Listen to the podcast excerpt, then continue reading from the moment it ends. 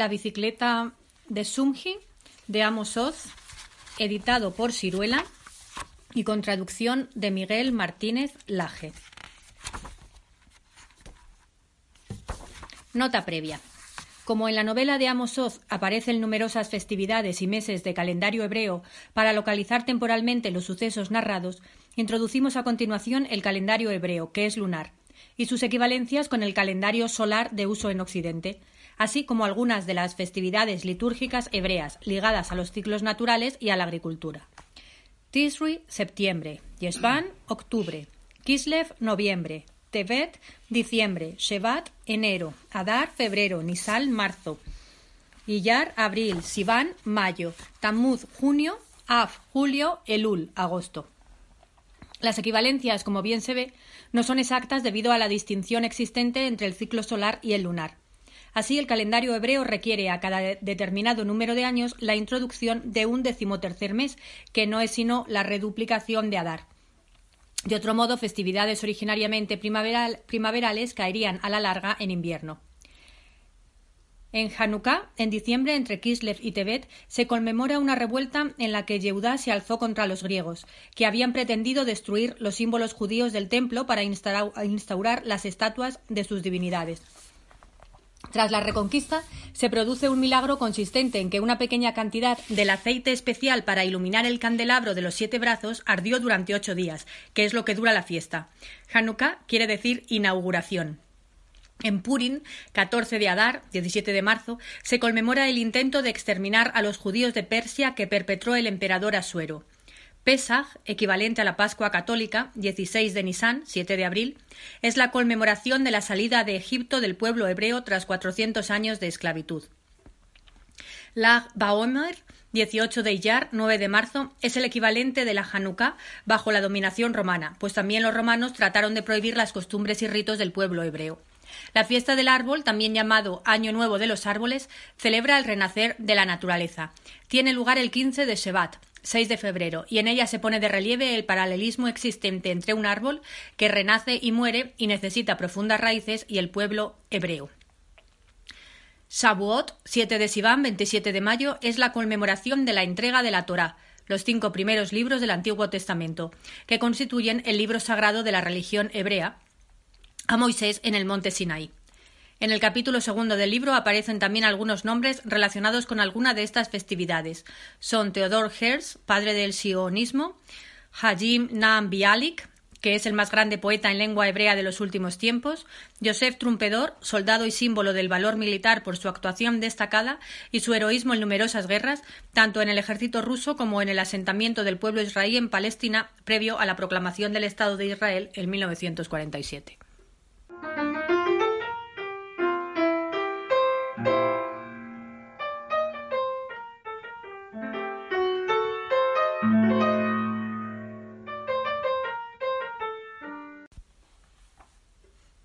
La bicicleta de Sumji, por Amos Oz, editado por Ciruela y con traducción de Miguel Martínez Laje.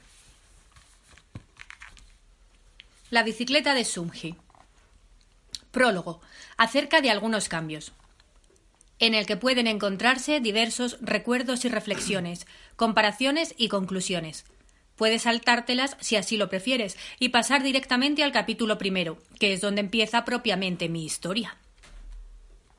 Todo cambia. Mis amigos y conocidos, por ejemplo, cambian las cortinas del cuarto de estar como cambian de empleo, cambian de domicilio, cambian acciones ordinarias por bonos del Estado o viceversa, y bicicletas por motos. Truecan sellos, postales, monedas, los buenos días, ideas y opiniones. Algunos intercambian también sonrisas. En un barrio de Jerusalén conocido por el nombre de Saare Geset, vivió en un tiempo un cajero que en el transcurso de solo un mes cambió de hogar, de mujer y de aspecto. Se dejó crecer un gran bigote pelirrojo y patillas del mismo color. Cambió de nombre propio, de apellido. Cambió sus horarios de comidas y de descansos. Por decirlo de un plumazo, cambió absolutamente de todo. Un buen día cambió incluso de trabajo. Se convirtió en batería de, en un club nocturno y dejó su empleo en el banco. si bien no es este, por cierto, un asunto que tenga mucho que ver con los cambios, sino más bien algo parecido a darle la vuelta a un calcetín. Incluso mientras nos paramos a reflexionar sobre ello, el mundo alrededor cambia sin cesar.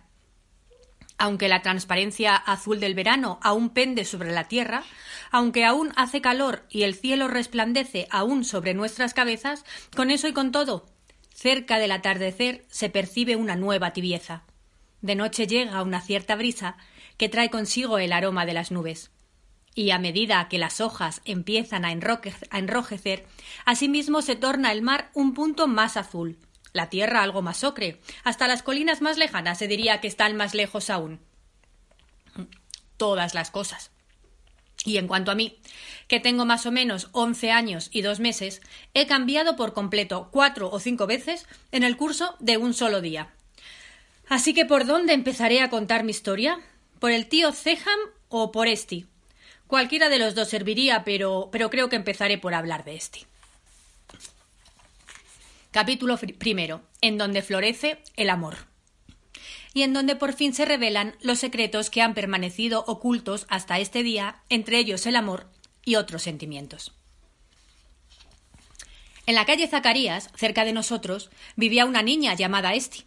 Por la mañana, sentado en la mesa de la cocina mientras me desayunaba con una rebanada de pan, susurraba para mis adentros Esti. A lo cual solía responder mi padre Anda, come y calla. Asimismo, de noche decían de mí Este chiquillo está chiflado. Ya ha vuelto a encerrarse en el cuarto de baño a jugar con el agua. Solo que yo no estaba jugando con el agua, sino que sencillamente llenaba el lavabo y trazaba con el dedo su nombre sobre las ondas de la superficie. Algunas veces soñaba que Esti me señalaba por la calle y gritaba ¡Al ladrón! ¡Al ladrón! y yo me, asustaba y echaba a correr y ella me perseguía. Todos me perseguían. Barkoja, Sujovolsky y Goel Germansky y Aldo y Eli Weingarten, todos.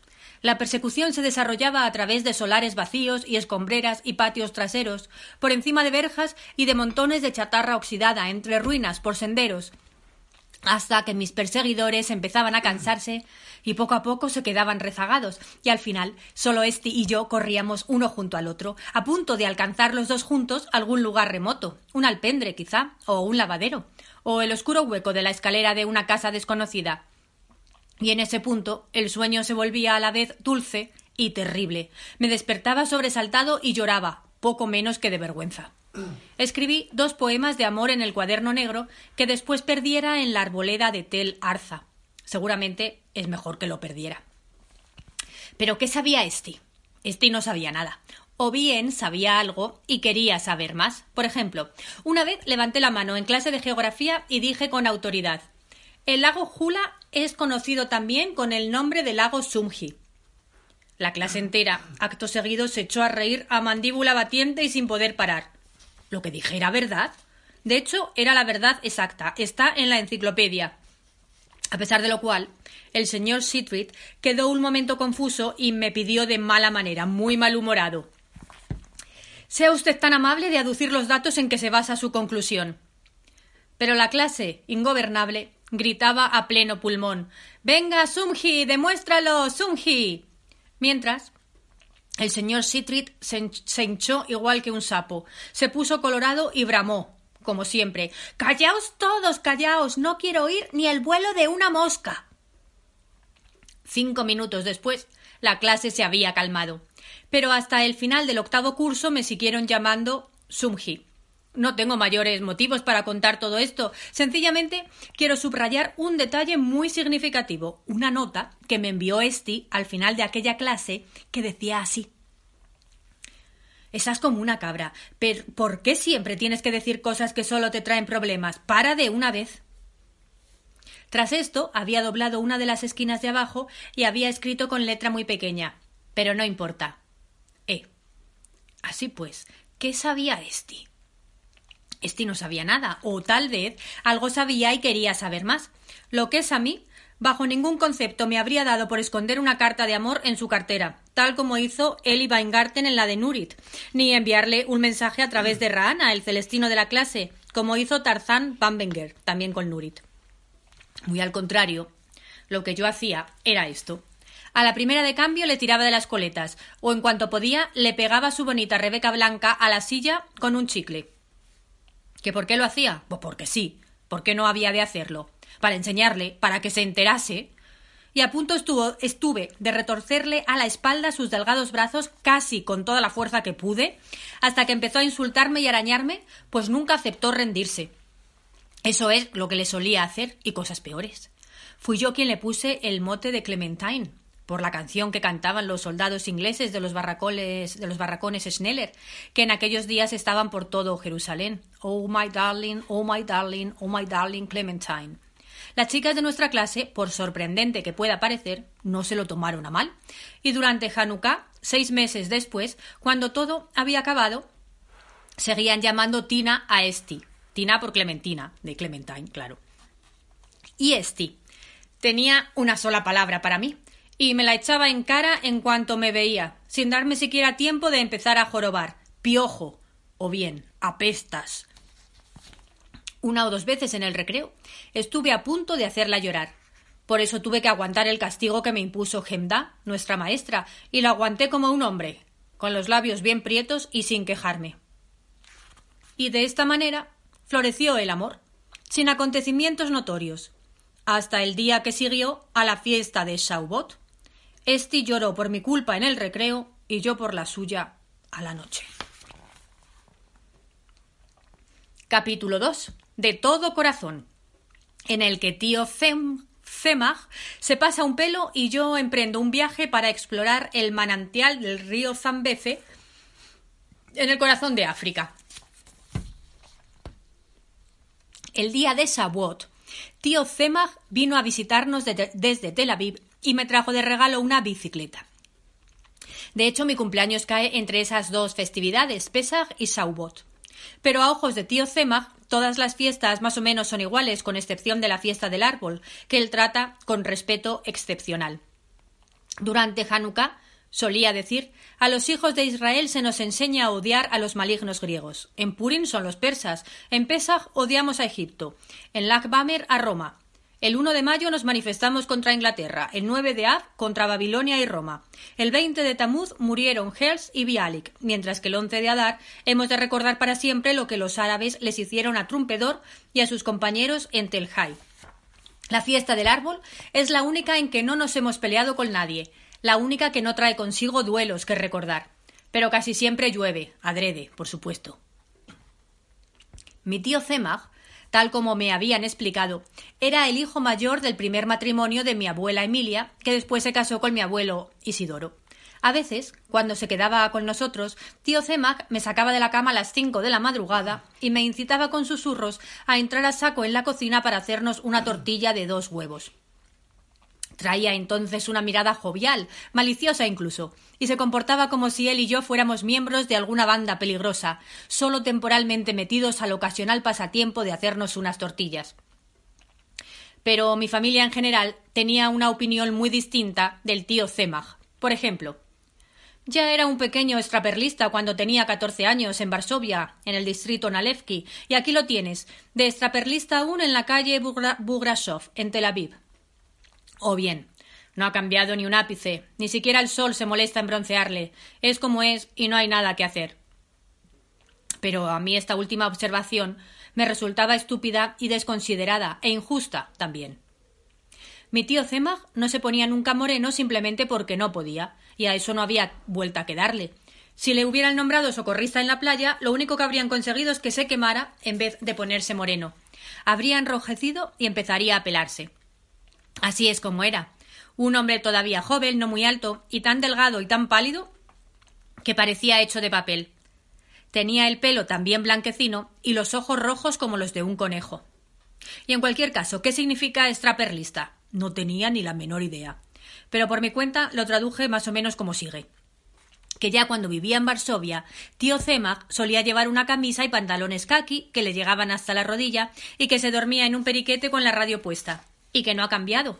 Perseveraba en sus extraños hábitos, llevaba camisa y pantalón caqui hasta las rodillas y se dormía con la radio puesta.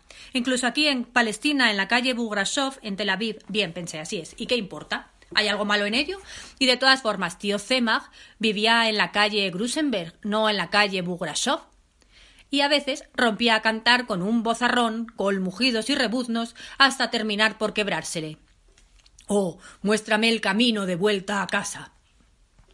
A lo cual los demás murmuraban al unísono, muy preocupados y en yiddish, de tal manera que no podía entenderlos, pero siempre con la palabra mesugener de por medio, y yo sabía que quería decir loco.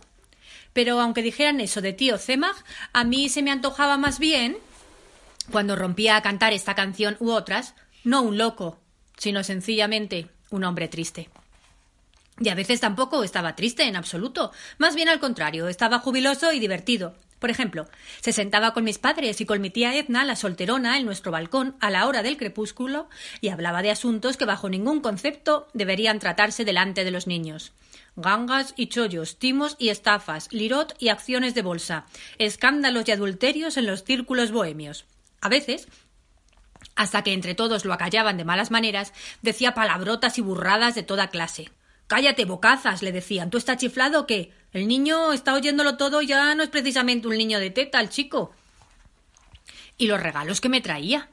Siempre se las arreglaba para traerme los regalos más sorprendentes e inverosímiles incluso. Una vez me trajo un álbum de sellos chino que al abrirlo emitía un gorjeo. Otra vez, un juego como el Monopoly, solo que en turco.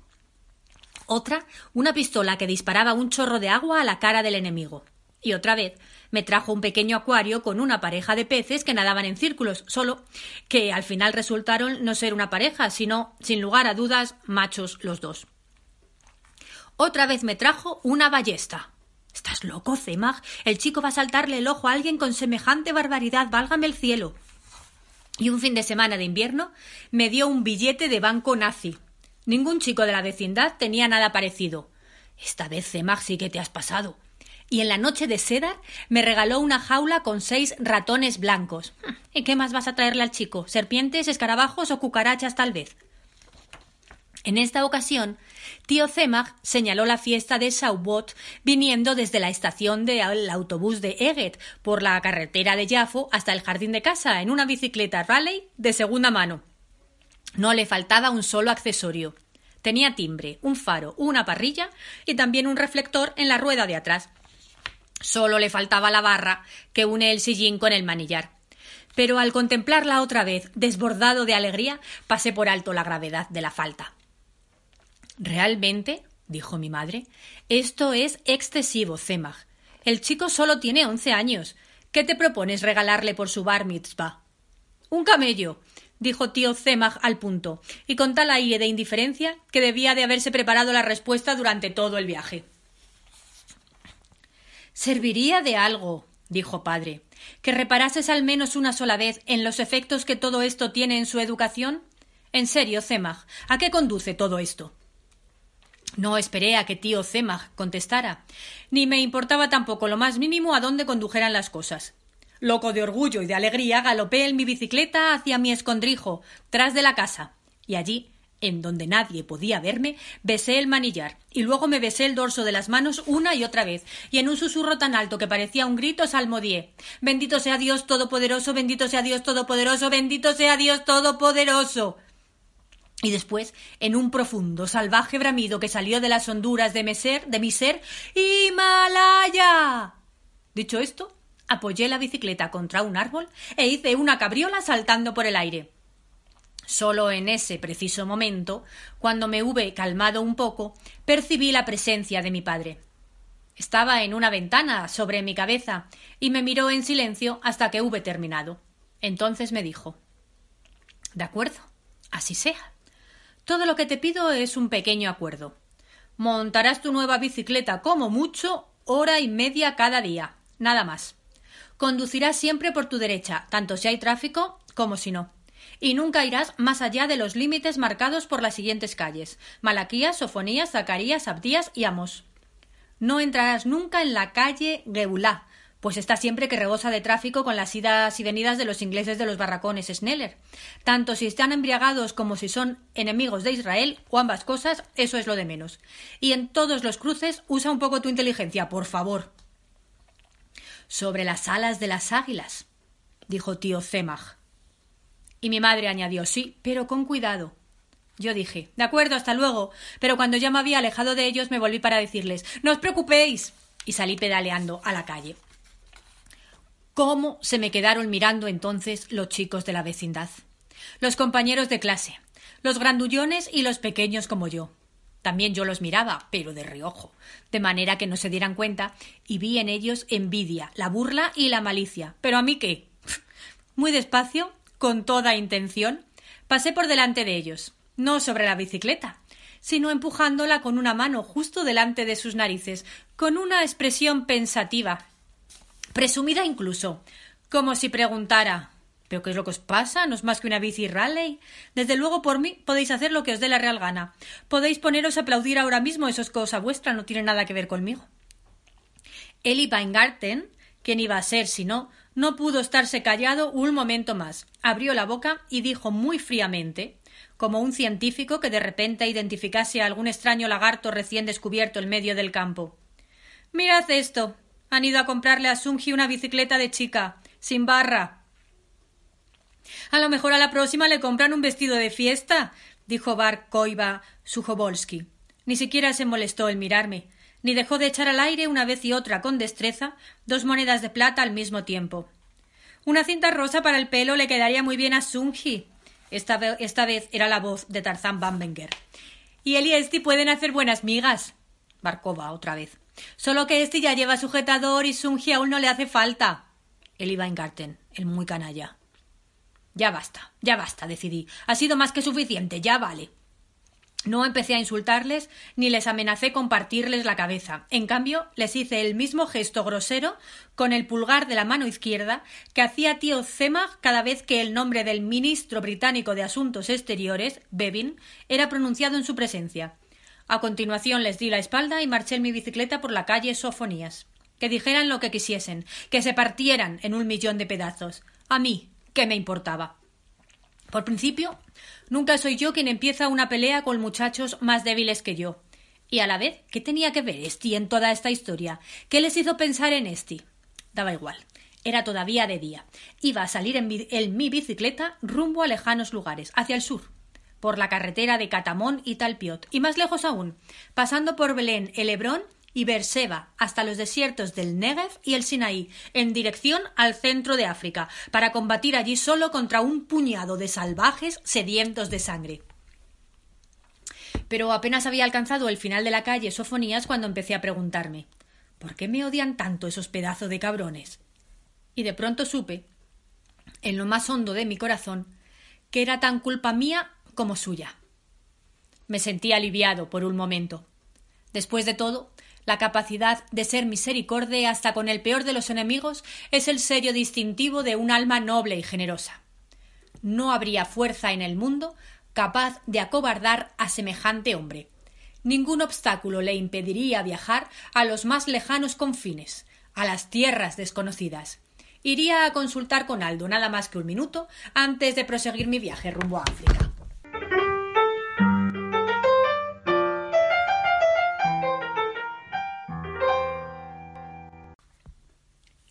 La bicicleta de Sumji por Capítulo 3.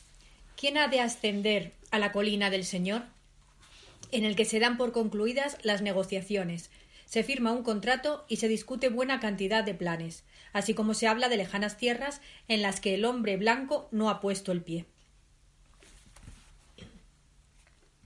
En la penúltima casa de la calle Sofonías vivía mi amigo Aldo Castelnuovo, cuyo padre era famoso por los trucos que sabía hacer con naipes y fósforos. Además, tenía en propiedad una agencia de viajes, el Orient Express. Yo sabía que de todas las personas del mundo, Aldo a la fuerza tenía que ver mi bicicleta. Era lo único que sus padres no le habían comprado, pues lo habían regalado ya casi todo lo demás. No le dejaba el montar en bicicleta por los diversos peligros que lleva consigo, y en concreto porque podía entorpecer el progreso que Aldo llevaba hecho en el violín. Por esta razón le pegué un silbido, un silbido furtivamente desde fuera de su casa. Cuando apareció, Aldo se hizo cargo de la situación al momento y se las arregló para pasar la bici de contrabando, sin que nadie se diera cuenta, y la guardamos en el cobertizo del jardín sin que su madre recelara. Después entramos en la casa y nos encerramos en la biblioteca de su padre, el profesor Emilio Castelnuovo, que había ido a El Cairo en viaje de negocios y no regresaría antes de tres o cuatro días. Al entrar me saludó. Como de costumbre, un olor lúgubre y atractivo a la vez, fabricado de secretos a media voz, de carpetas acolchadas, de intrigas cautelosas y de mobiliario de cuero, de susurros ilícitos y de largos viajes.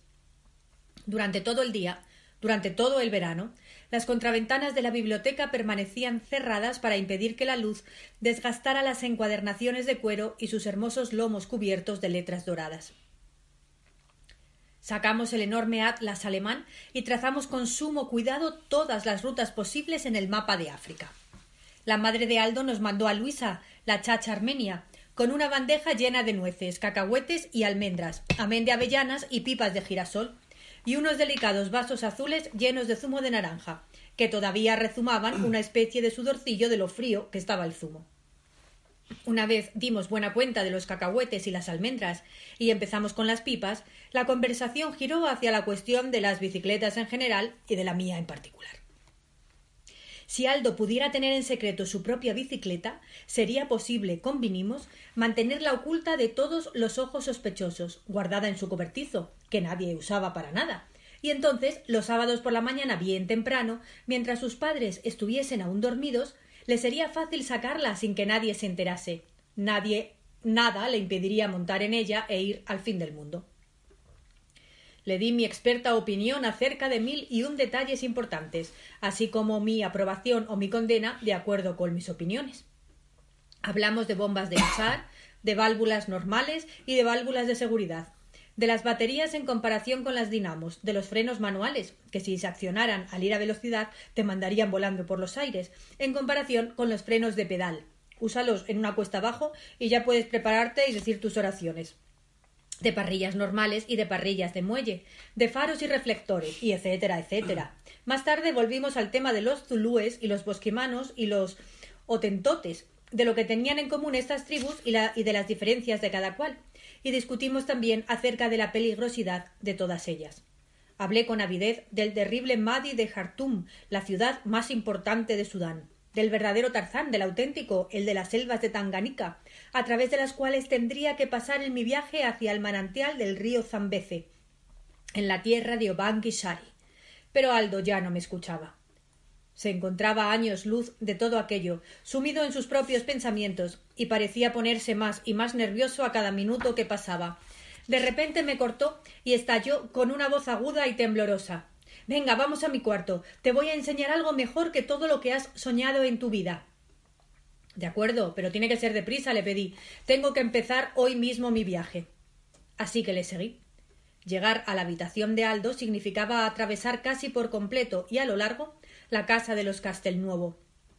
Era muy, muy grande, con todas sus alfombras y cortinas limpias de la menor de las manchas, dispuestas como para producir una débil impresión de lobreguez a la paz que un toque exótico. En el gabinete, por ejemplo, había un enorme reloj de pesas con las manecillas de oro y grandes letras hebreas mayúsculas en vez de números. Había armarios bajos a lo largo de las paredes y encima hileras e hileras de pequeñas antigüedades de madera o de plata maciza. Había incluso un cocodrilo de plata, cuya cola no era una cola normal, pues funcionaba de palanca. Si tirabas suavemente de ella y la bajabas después, el cocodrilo partía nueces entre las mandíbulas para deleite de los invitados. Más aún, la puerta que comunicaba la despensa con el comedor alargado estaba guardada de un modo más bien siniestro.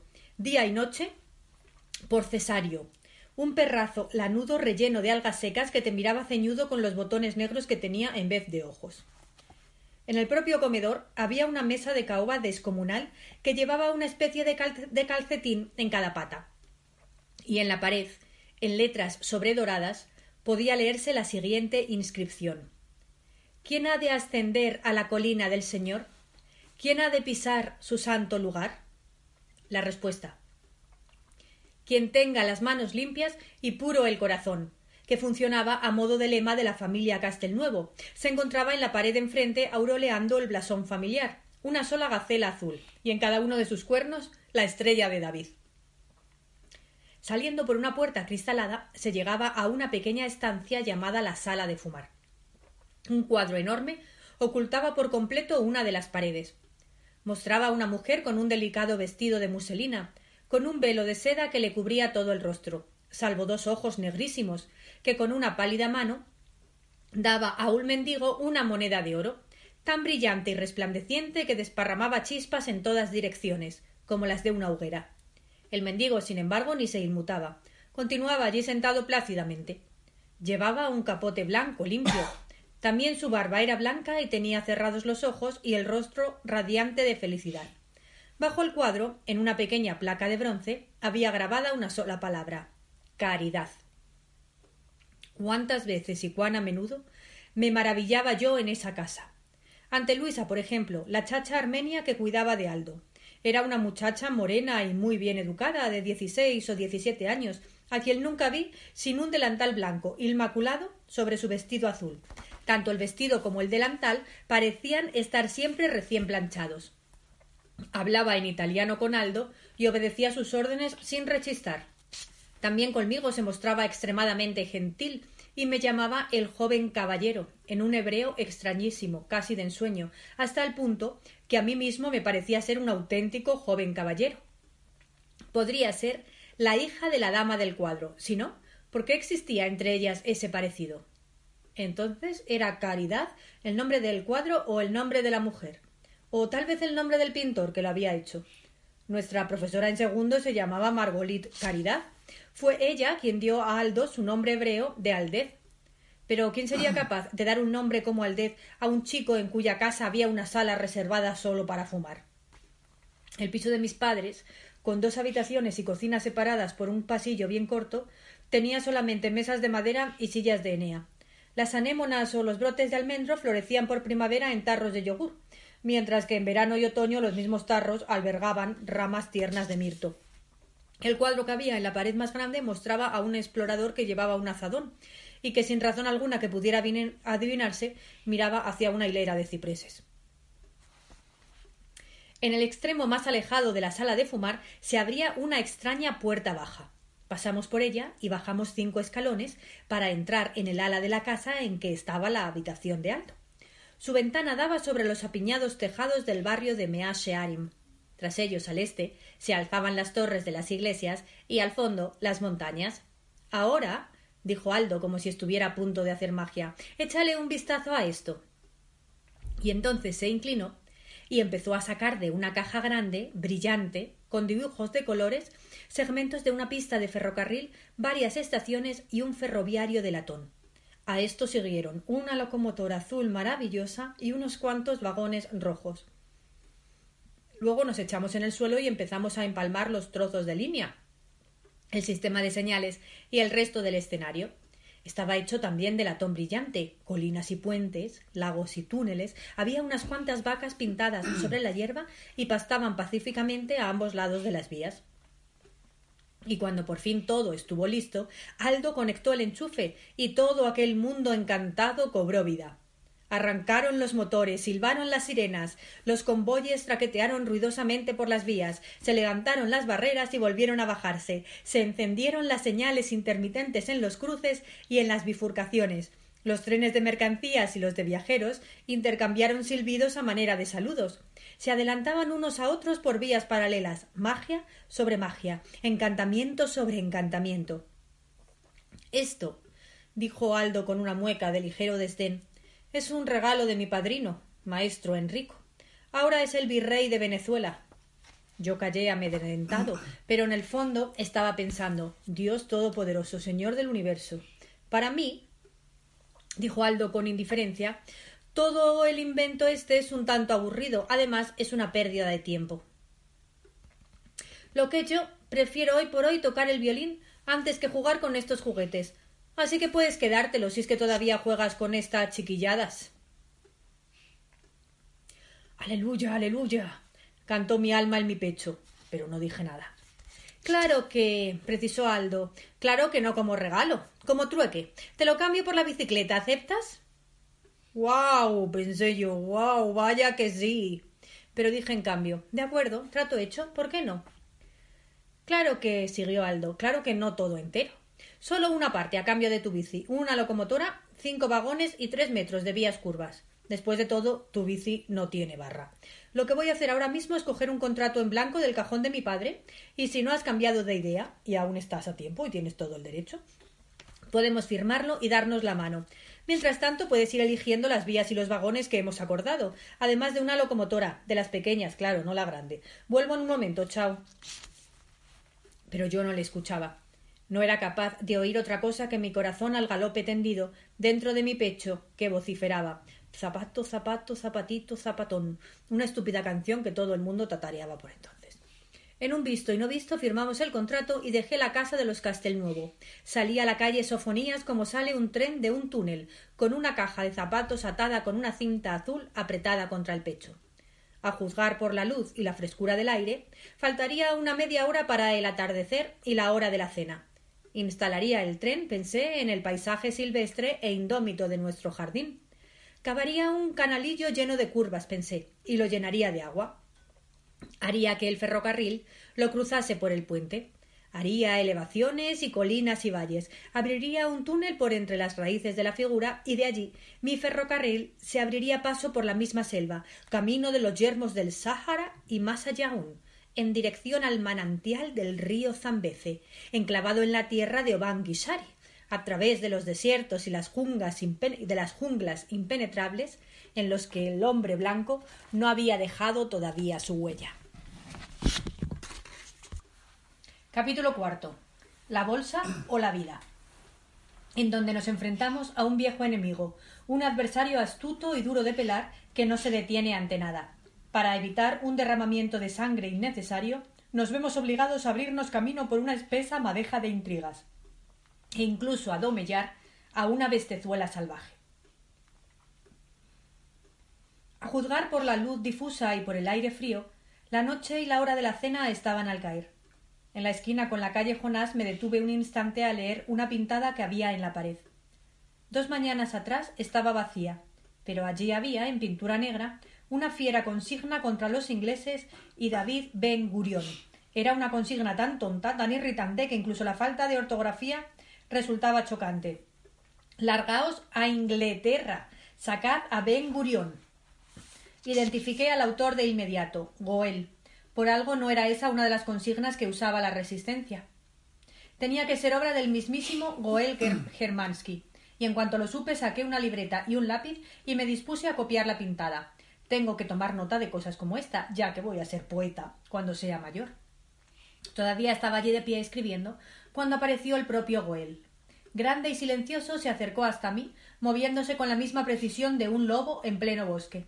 Me cogió por los hombros con sus manazas y no me soltó. No intenté zafarme. De entrada y por principio no me meto en peleas con chicos más fuertes que yo. Además, no había olvidado ni por un instante que tenía entre las manos mi tren, mi posesión más preciada, en una caja. Por tanto, tenía que andarme con mucho cuidado. Goel Germansky era el golfo de la clase, el golfo de la vecindad, si así puede decirse. Era muy robusto y musculoso y era hijo del director del colegio. Su madre, se rumoreaba, trabajaba en Haifa para los franceses. Desde la paliza que sufrimos en Purín a manos de los del barrio de los Bújaros, habíamos sido enemigos Goel y yo. Por aquel entonces nos hablábamos uno con el otro, incluso discutíamos nuestra derrota, pero usando siempre la tercera persona. Y caso de ver a Goel con su ominosa sonrisa, ya me las arreglaría para ir por la otra acera, pues la sonrisa de Goel significaba aproximadamente todos menos tú, saben perfectamente que algo muy desagradable está a punto de ocurrirte. Enseguida vas a enterarte tú también. Los demás vamos a reírnos sin parar, mientras que tú, si te ríes, será por no llorar.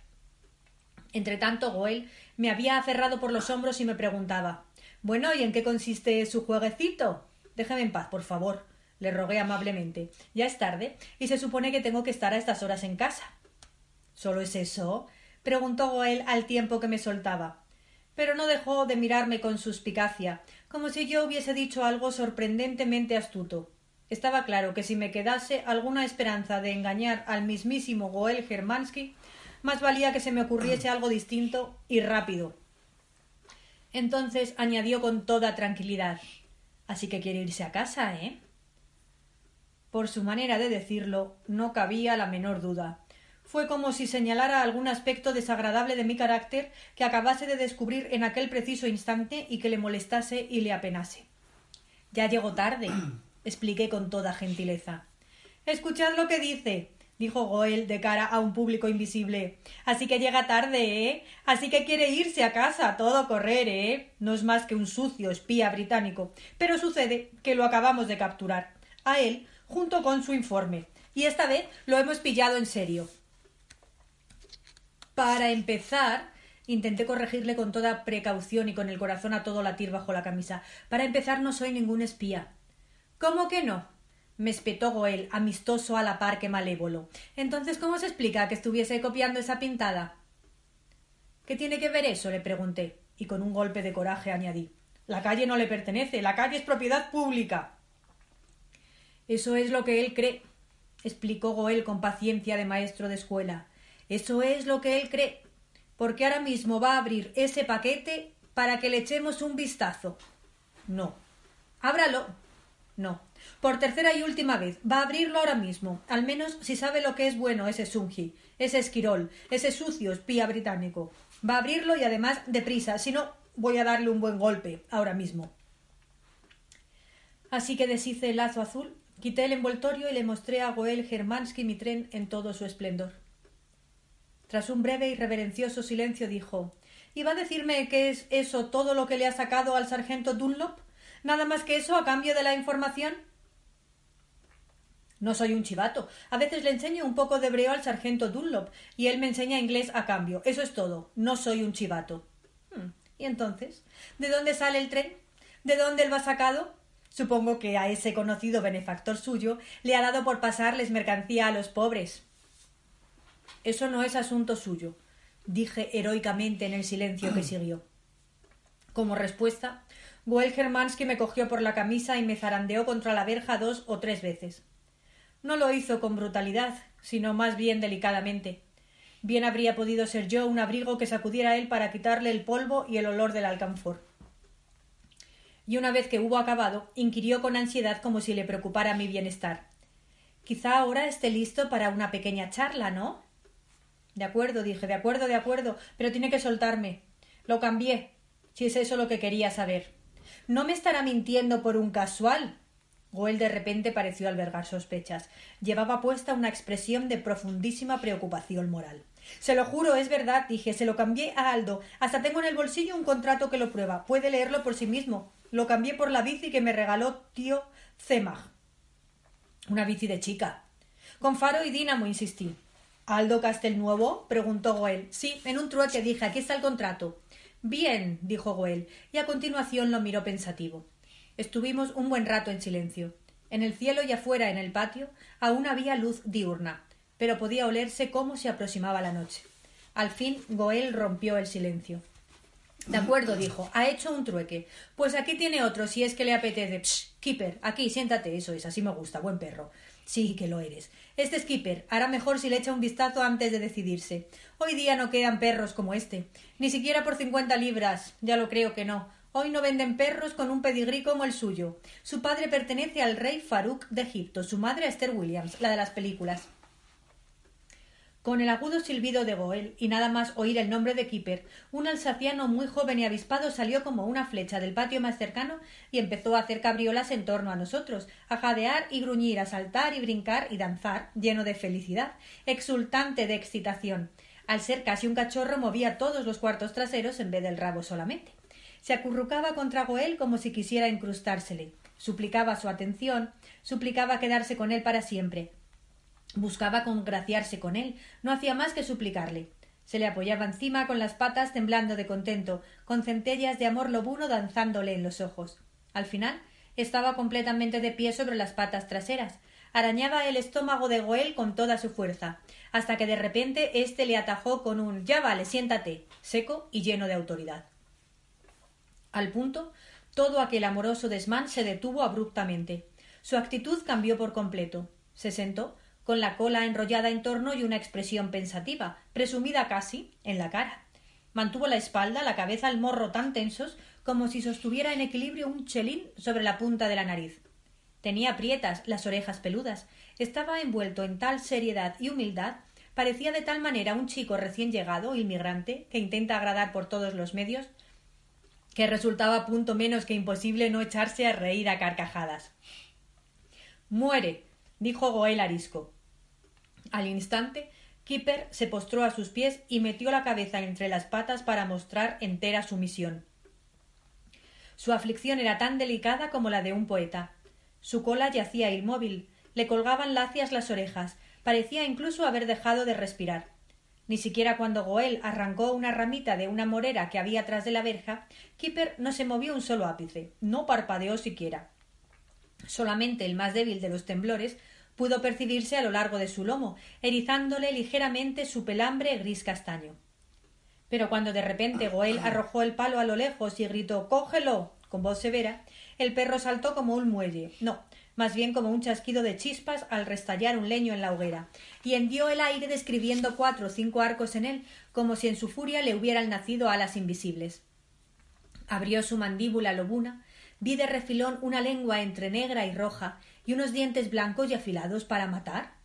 Y al momento siguiente volvía con el encargo cumplido y posaba el palo a los pies de su amo. Luego se tumbó él también, colmuda, incluso esclava sumisión, como si quisiera confesar que no estaba preparado para nada, de manera que tampoco exigía nada, excepto cumplir sus obligaciones, naturalmente, a cambio de una breve caricia, ¿verdad que sí? Eso es lo que hay, dijo Goel. Entretanto, el perro alzó la cabeza y le miró con los ojos llenos de ganas de más y de un inmenso amor fiel, que parecían preguntar ¿Soy un buen perro? Sí, dijo Goel, sí, un perro magnífico. Pero ahora vas a cambiar de amo. Y si no trata bien a Kipper, aunque Goel se dirigía a mí, todavía no me miraba, si no trata bien a Kipper, lo mataré sin pensármelo dos veces. Lo mataré. ¿Entendido, Sumji? Dijo esto último en un amenazador susurro, con un rápido movimiento de cabeza que la situó a un palmo de la mía. ¿Yo? pregunté, pues apenas podía dar crédito a lo que estaba oyendo. Sí, él, dijo Goel, va a quedarse a Kipper desde ahora. Así sabré con toda certeza que no es un chivato. El perro aún era cachorro, aunque ya no pequeño ni indefenso. Obedecerá mi voz, pensé, vaya que sí, y lo convertiré en un, en un auténtico lobo, en un lobo verdaderamente fiero. ¿Ha leído alguna vez el sabueso de los Baskerville? preguntó Goel. Claro que sí, dije por lo menos dos o tres veces. Estupendo. Entonces es mejor que sepa que este perro está también adiestrado para desgarrar gargantas. Basta con decir una sola palabra, y esa palabra es el nombre del rey de Inglaterra. No la diré, pues empezaría a atacar a alguien ahora mismo. Desde luego, dije.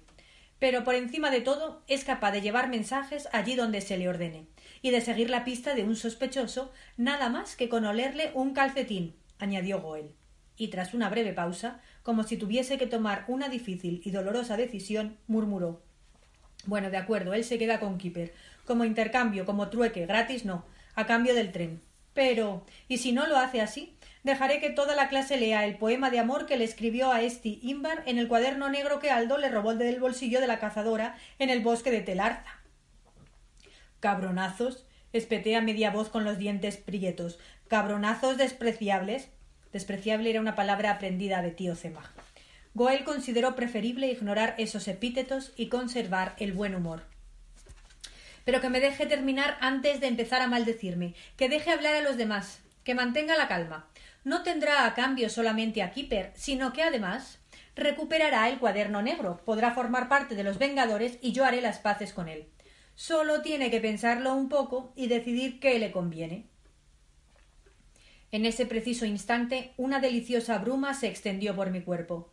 La excitación me golpeó suavemente la espalda. Algo pareció derretírseme en la garganta y las rodillas me temblaron de puro deleite. Un momento. protesté al ver que Goel empezaba a desatar la cinta azul de la caja para fabricar una correa para Kipper. Un momento, espera un momento. Aquí tienes, Sumji. Ciertamente Goel se había dirigido a mí en segunda persona, como si de nuevo fuéramos amigos, como si nada hubiera ocurrido durante Purim en la batalla contra el barrio de los bújaros, como si de súbito fuese yo igual que cualquier otro. Aquí lo tienes, cógelo. Solo tienes que mostrarte firme. Puede que al principio intente escaparse, hasta que se acostumbre a ti. Hasta que así sea, no lo sueltes. Dentro de pocos días hará cualquier cosa que tú le ordenes. Y hazme un favor. Trátale como se merece. Ah, y mañana a las tres ven al escondite del tejado de la casa de Tarzán Bamberger. En las escaleras tendrás que decirle a Bar Coiba la contraseña, Lirio del Valle, y esperar a que él responda Rosa de Sharon, y luego le dices Ríos de Egipto y te dejará pasar. Esa es la contraseña de los Vengadores. Luego te tomaremos juramento y podrás recuperar el cuaderno con los poemas de los que te hablaba antes. Olvidaré de qué trataban. Eso es todo. Ven mañana a eso de las tres. Venga, Kipper. Vete con Sumji. Vete. Tira de él, Sumji. Tira fuerte. Así. Adiós. Adiós, Goel, contesté, como si de verdad fuera igual a los demás, aunque dentro de mi cabeza mi alma no parase de cantar una y otra vez como cualquier pájaro enloquecido. Tengo un lobo, tengo un lobo, tengo un lobezno para desgarrar gargantas. Me hizo falta toda la fuerza que pude para conseguir que mi lobezno me siguiera. Clavaba las garras en las rendijas de la acera, protestaba contra su desdicha con patéticos gemidos que le sobrepasaban, que no podía dominar. Así que no hice ni caso. Continué tirando de la correa. Tiraba y caminaba y caminaba y tiraba, mientras mi espíritu era transportado lejos, muy lejos, a las enmarañadas selvas y junglas impenetrables, en donde, rodeado, aguantaba con bravura y sin esperanza contra un puñado de caníbales que no paraban de aullar, pintarrajeados de guerra y blandiendo jabalinas y lanzas. Solo y desarmado, me estrellaba contra todos los rincones. En cada uno de ellos me encontraba con las manos desnudas, mientras una hueste de los otros se revolvía en derredor. Mis fuerzas ya empezaban a decaer. Pero entonces Justo cuando mis enemigos cerraban el círculo con gritos de júbilo, con el resplandor blanco de sus dientes, solté un silbido breve y cortante. De la espesura surgió mi lobo particular, amenazante y misericorde, sajando sus gaznates con sus crueles colmillos, hasta que mis enemigos se escabulleron en todas direcciones, chillando de puro miedo. Luego se arrojó a mis pies y allí permaneció acurrucado, mirándome con amor y deseoso de decir ¿Soy un buen perro? Sí, muy bueno, dije pero en lo más hondo de mi corazón pensé esto es la felicidad y así es la vida. Aquí hay amor y aquí estoy yo. Y después cayó la oscuridad y continuamos nuestro camino a través de la tenebrosa jungla, rumbo al manantial del río Zambeze, en plena tierra de Obanguisari, allí donde no ha aullado el hombre blanco, allí a donde se dirige mi corazón.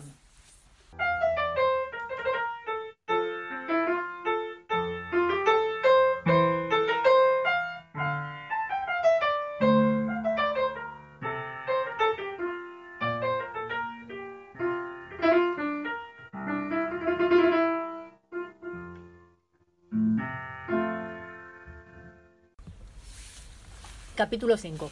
Al cuerno con todo. En el que el rey Saúl pierde los asnos de su padre y luego encuentra un reino. Y en el que también nosotros perdemos y encontramos. Y en el que la noche desciende sobre Jerusalén y se alcanza una decisión funesta. La calle estaba ya oscura y se hacía tarde. No sé cómo me las arreglé para arrastrar al lobezno que obtuve de Goel Germansky a cambio de un tren de juguete hasta el cruce de las calles Sofonías y Malaquías pero allí, justo al lado del buzón, que está incrustado en una pared de cemento pintado de rojo brillante, coronado por una cruz bajo la cual figuran en inglés las iniciales del rey Jorge, el perro decidió que ya estaba bien. Tiró tan fuerte, tal vez al oír algún silbido que escapara a mis oídos, que rompió la trailla que Goel Germansky había improvisado con la cinta azul y se libró. Luego cruzó la calle a gran velocidad, con el rabo entre las piernas y el hocico pegado al suelo, con aspecto muy furtivo, casi de reptil, Acto seguido siguió arrastrándose y manteniéndose a cierta distancia de mí, como si admitiese que su conducta había sido indigna. Con todo, parecía decir en defensa propia Así son las cosas, chaval. Mucho me temo que así es la vida. Y desapareció de mi vista. Se desvaneció en la oscuridad de uno de los patios. Cayó la noche. De manera que aquel mal perro regresó junto a su, junto a su verdadero amo. Y a mí, ¿qué me quedaba? Nada más que un pedazo de cinta azul que Aldo Castelnuevo había atado alrededor de la caja que contenía el tren y que Goel Germansky había convertido en trailla para su perro. Dicho de otro modo, me quedé con las manos vacías y bastante solo, por cierto, pero así era la vida. Para entonces ya había llegado a la sinagoga de la fe, que era mi atajo de vuelta a casa por donde la carnicería de los, de los Bamberger. No me apresuré, ya no tenía ningún motivo para darme prisa. Al contrario, me senté sobre un cajón y me puse a escuchar los sonidos que me rodeaban. Me puse a pensar. En derredor fluían la tibieza y la paz de la noche temprana, oí el rumor de las radios por las ventanas entreabiertas, el sonido de las voces que reían o regañaban. Puesto que a nadie le importaba ya qué me ocurriera, ni en ese instante ni durante el resto de mis días, a mí no me importaba tampoco qué ocurriera a los otros. Sin embargo, a pesar de todo, sentí pena en ese momento, porque en el mundo todas las cosas continuaban cambiando y nada permanecía igual, y pena también de que aquella noche nunca fuera a regresar, pese a no tener motivos para amar aquella noche. Al contrario, más bien. Con todo, sentía tristeza por todo lo que fue y ya no sería una segunda vez. Y me pregunté si no existiría un lugar lejano en alguna parte del mundo, tal vez en la tierra de Obangishari o entre las montañas del Himalaya, en donde fuera posible ordenar al tiempo que dejase de transcurrir y a la luz que no continuara cambiando, tal como lo hiciera Josué, hijo de Numa en el libro de Josué. A lo cual alguien en alguno de los balcones llamó idiota a su vecina, y ésta por su parte respondió Mira quién fue a hablar. Y a esto siguieron algunas frases masculladas, incomprensibles en polaco quizá. Y de repente un chillido de terror se oyó por la parte de la calle Zacarías. Por un instante tuve la vana esperanza de que los pieles rojas hubiesen empezado a atacar a toda la vecindad y que estuvieran arrancando cabelleras sin perdonar a nadie. Pero solo era un gato el que chillaba, y chillaba por amor. Y entre los sonidos de la noche llegaron los olores de la noche, el olor del sauerkraut y del aceite frito, de la basura almacenada en los cubos, y el aroma de la ropa aún templada, puesta a secar a la brisa nocturna, porque era de noche en Jerusalén mientras yo, por mi parte, estaba sentado en un cajón vacío, en el patio de la sinagoga de la fe, preguntándome por qué me empeñaba el negarlo todo acerca de Esti. Esti, que en este momento está por descontado, sentada en su cuarto, que no he visto nunca ni es probable que lo vea alguna vez. E igualmente seguro es que habrá cerrado sus cortinas azules, con las cuales por otra parte estaba yo familiarizado, pues las había mirado desde fuera más de mil veces y probablemente estará haciendo la tarea que a mí se me había olvidado tocar siquiera. Estará contestando con su letra redonda las fáciles preguntas que ha puesto el señor Sitrit, el profesor de geografía. O puede que esté desatándose las trenzas, o arreglándolas, o tal vez, con mucha paciencia, está recortando figuritas para la fiesta de fin de trimestre. La falda bien estirada sobre el regazo, las uñas limpias y redondas, no sucias y partidas como las mías. Está respirando con suma tranquilidad, Igual que en clase, no tendrá los labios cerrados del todo y cada dos por tres intentará quitarse del labio superior una mota de polvo imaginaria con la punta de la lengua. No sé decir en qué estará pensando. Desde luego que no en mí y si alguna cosa le recordase a mí, es probable que lo haga pensando en ese repugnante Sunji o ese chiflado. Así que mejor que no piense en mí para nada. Y de todas maneras ya estaba bien de tanta divagación. También era mejor para mí dejar de pensar en este y ponerme a sopesar, por el contrario, una cuestión, una cuestión mucho más urgente.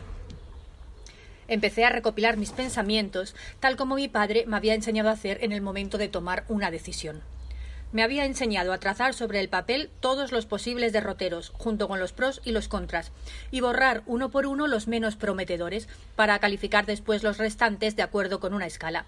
Pero de poco me serviría un lápiz ahora que no había luz. En vez de eso, hice una lista de todas las alternativas en mi cabeza, tal como sigue. A. Podía ponerme en pie e irme derechito a casa y explicar que llegaba tarde y con las manos vacías por el hecho de que me habían robado la bici, o mejor, de que me la había confiscado un soldado británico borracho y que no le había opuesto ninguna resistencia porque mi madre me había ordenado no discutir nunca con un soldado. B. Podía volver a casa de Aldo. Luisa, la chacha armenia, me abriría la puerta y me diría que esperase un momento.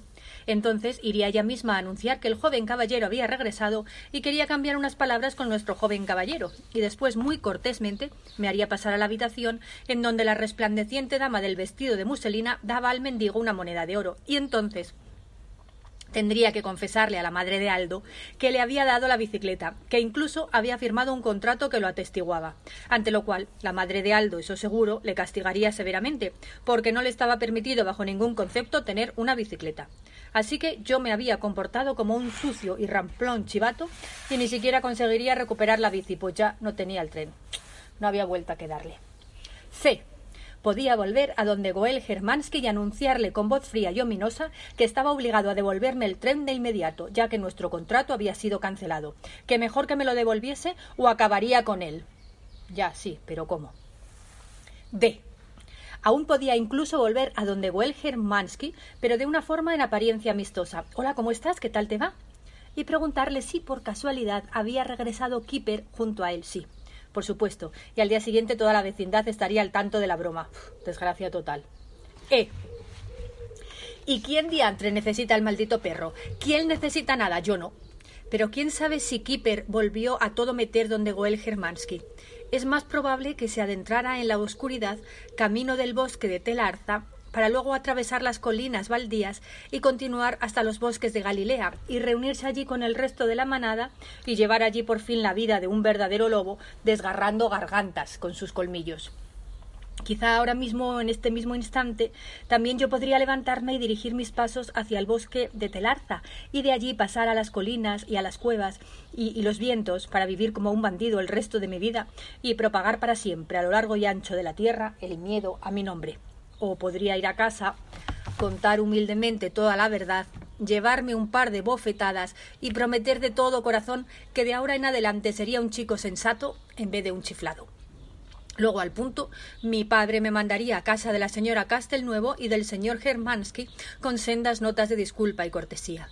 Por mi cuenta también yo pediría disculpas, aseguraría a todos que no lo hice adrede, sonreiría con una estúpida sonrisa y pediría perdón a todo el mundo. Les diría a todos cuánto sentía lo ocurrido. Ni vuelta a quedarle. F, G, H, I, ¿qué importaba? Pero otra posibilidad consistía en dormir allí mismo, entre las ruinas, como Huckleberry Finn en las aventuras de Tom Sawyer. Pasaría la noche bajo las escaleras de la casa de los Simbar. En lo más espeso de la noche escalaría por el canalón hasta alcanzar la habitación de Esti y nos fugaríamos hasta llegar juntos a la tierra de Obangisari justo antes del amanecer. Pero Esti me odia peor que eso. Ni siquiera piensa en mí. Una última posibilidad. En Pascua fui en el jeep del sargento Dunlop a un pueblecito árabe y nunca les dije nada a mis padres. Bueno, pues ahora podría ir a casa de tía Edna, en el barrio de Yegia Kapaim, parecer entristecido, decirle que padre y madre habían marchado esta mañana a Beit Hakerem a visitar a unos amigos y que no volverían hasta tarde, de manera que me habían dejado una llave y que bueno, no sabía cómo decírselo, solo que bueno, que parecía haberla perdido y pero no, que va. Esa tía Edna que llevaba fruta de imitación en el pelo y que tenía la casa llena de flores de plástico y de adornos y que no paraba de besarme y hacerme zalamerías y que no importa, así tendría que ser. Al menos eso resolvería el problema de aquella noche y para el día siguiente padre y madre estarían tan enloquecidos de preocupación y tan agradecidos de verme sano y salvo que olvidarían por completo preguntar qué le había pasado a la bici. Eso es, venga. Me puse en pie una vez tomada la decisión de pedir refugio en casa de tía Edna en la vecindad de Yeya Capaín. Solo que había algo que brillaba en la oscuridad, entre las agujas de pino. Me incliné, me levanté de nuevo y allí estaba, un sacapuntas. No un sacapuntas grande, ni tampoco nuevo, hecho de metal, eso sí, y pintado de plata, y muy pesado para su tamaño, de tacto frío y agradable. Bien podía afilar, lápices con él, pero también me serviría de tanque en las batallas de botones que armaban la alfombra. Y así apreté los dedos sobre mi sacapuntas, me volví y eché a correr hacia casa, pues ya no tenía las manos vacías.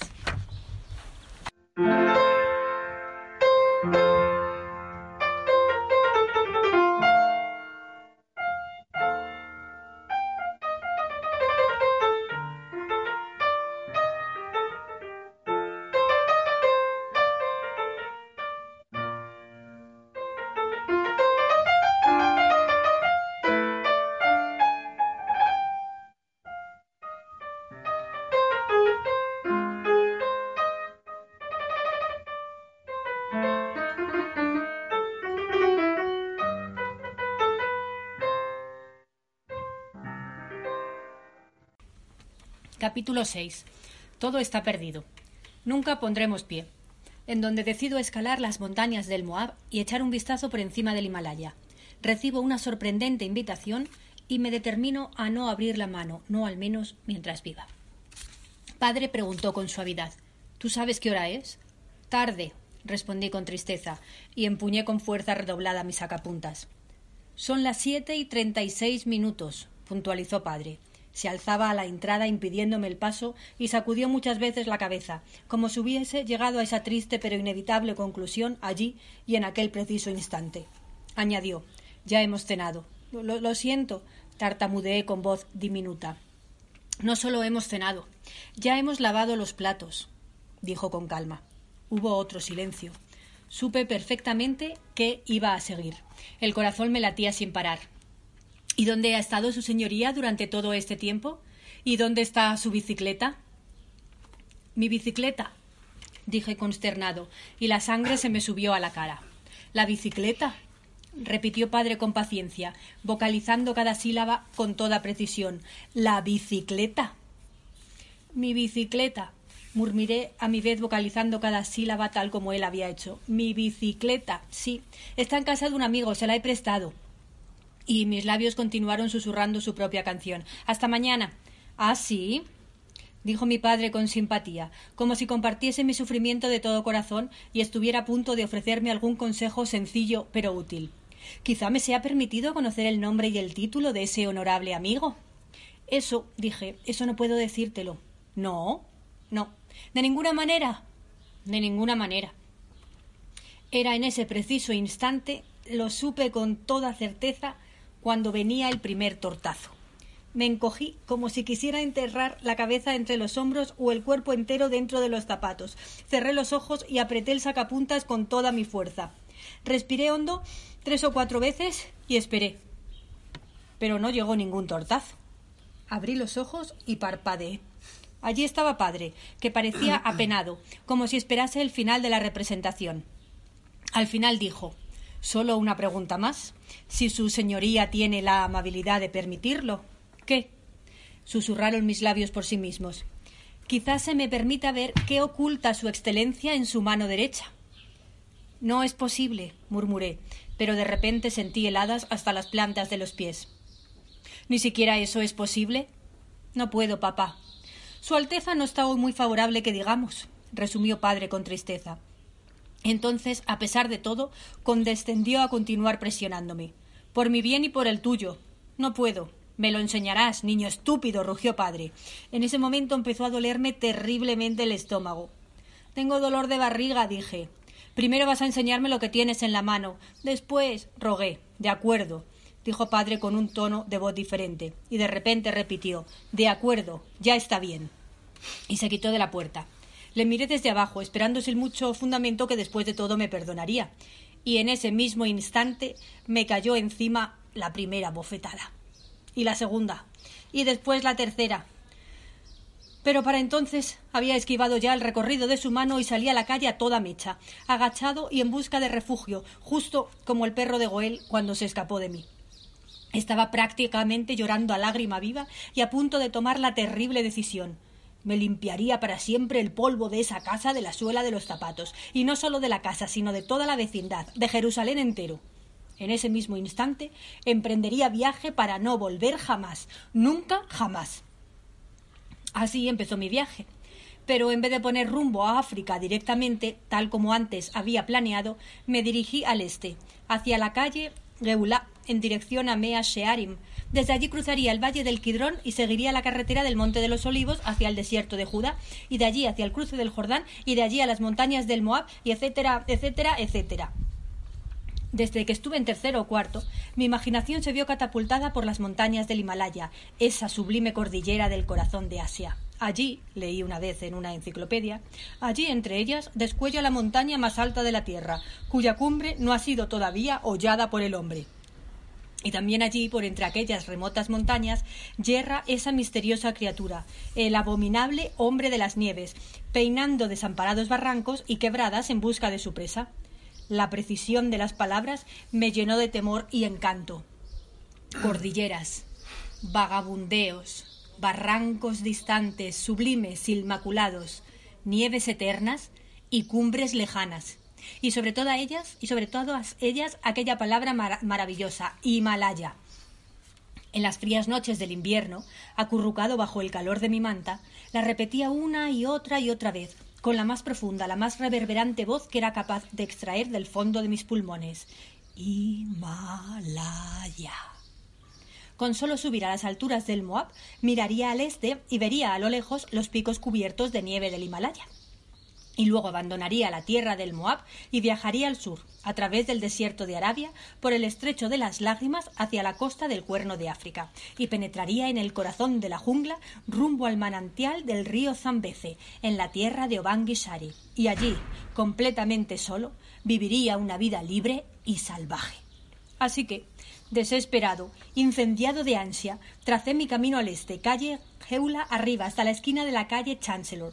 Pero cuando llegué a la altura del ultramarinos del señor Bialig, un pensamiento se impuso a los demás, persistente, cruel, repetido una vez y otra y otra vez más. Chiquillo imbécil, chiquillo imbécil, chiquillo imbécil, de verdad que eres un imbécil, un loco de remate, malo como tío Zemag, puede que más mucho peor, tal como vas te convertirás en un extraperlista como él. ¿Y qué quería decir la palabra extraperlista? Aún no lo sabía. Y de repente, todo el dolor y la humillación parecieron derramarse dentro de mí, hasta que difícilmente pude soportarlo. La oscuridad era entonces absoluta en la calle Geula. No era la oscuridad de la noche temprana, llena de gritos de niños y del regañar de las madres. No, esta era la oscuridad silenciosa y heladora de la noche ya avanzada, la que se ve mejor desde el interior de las casas, desde la cama, a través de una rendija en la persiana. Nunca querrías verte sorprendido en ella. Muy de vez en cuando pasaba alguien a toda prisa. La señora Soskill me reconoció y me preguntó qué ocurría. Pero yo no le dije una sola palabra. A cada rato un vehículo armado de los barracones Schneller pasaba a todo meter. Si pudiese, buscaría al sargento Dunlop, que estaría paseando su perro por la calle Aturim o la calle Takemoni, pensé, y esta vez, después de todo, sí que le daría información. Le diría que Goel Germansky fue el que hizo esa pintada contra el comisario en jefe, y luego iría a Londres y me haría doble agente. Secuestraría al rey de Inglaterra y diría directamente al gobierno inglés Devolvednos la tierra de Israel y yo os devolveré a vuestro rey. Si no, no lo veréis más. Esta idea era la del tío Zemach. Allí, Sentado en las escaleras del ultramarinos del señor Bialig, ensayé todos los detalles de mi plan. Era ya muy tarde, la hora en que los héroes de la resistencia salen de sus escondrijos, mientras por todas partes están aposentados los detectives, los chivatos y los perros de presa. Estaba solo. Aldo se había quedado con mi bicicleta y me había hecho firmar un contrato para cubrirse las espaldas. Goel me había expropiado de mi maravilloso tren y el lobo maestrado vagaba sin mí por los bosques lejanos y nunca más pondría el pie en casa de mis padres, nunca más. Este me odiaba. El infame Aldo me había robado el cuaderno lleno de poemas y se lo había vendido al pillo de Goel. Entonces, ¿qué me quedaba? Solo el sacapuntas, nada más. ¿Y qué podría conseguir a cambio de un sacapuntas? ¿Qué beneficio podía sacarle? Ninguno. Pese a todo, lo conservaría para siempre. Hice el juramento de guardarlo para siempre. No habría en el mundo fuerza capaz de arrancármelo de la mano. Así estaba, a las nueve de la noche, o puede que a las nueve y cuarto, sentado en las escaleras de la tienda del señor Bialig, cerrada, a punto de echarme a llorar. Y así me encontró un hombre alto y taciturno que venía caminando por la calle desierta, fumando pacíficamente una pipa con tapadera de plata. El padre de Esti, el ingeniero Imbar. Oh, dijo después de inclinarse y verme la cara. ¿O eres tú? Vaya, vaya. ¿Puedo ayudarte en algo?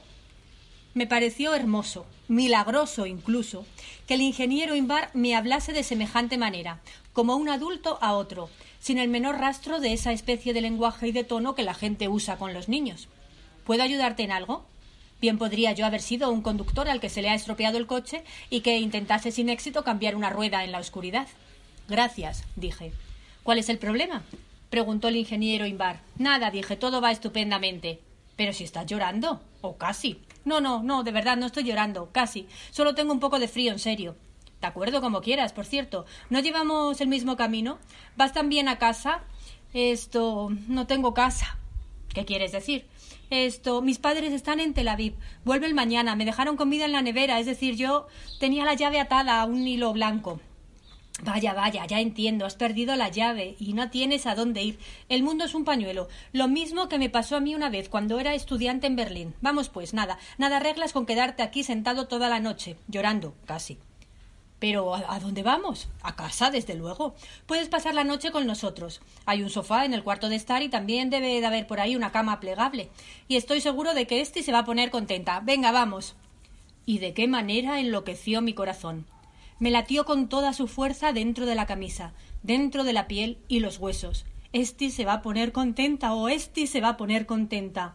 Aromas de granada se mecen de aquí para allá, desde el mar muerto hasta el desierto de Judá. Esti se va a poner contenta.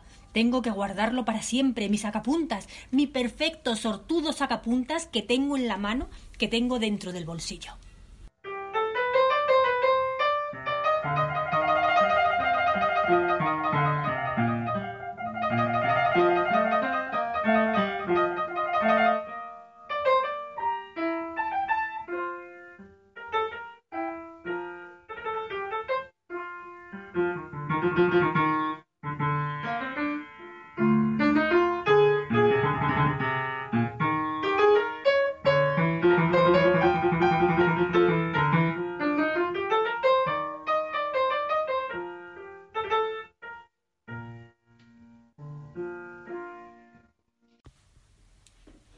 Capítulo 7. Una noche de amor.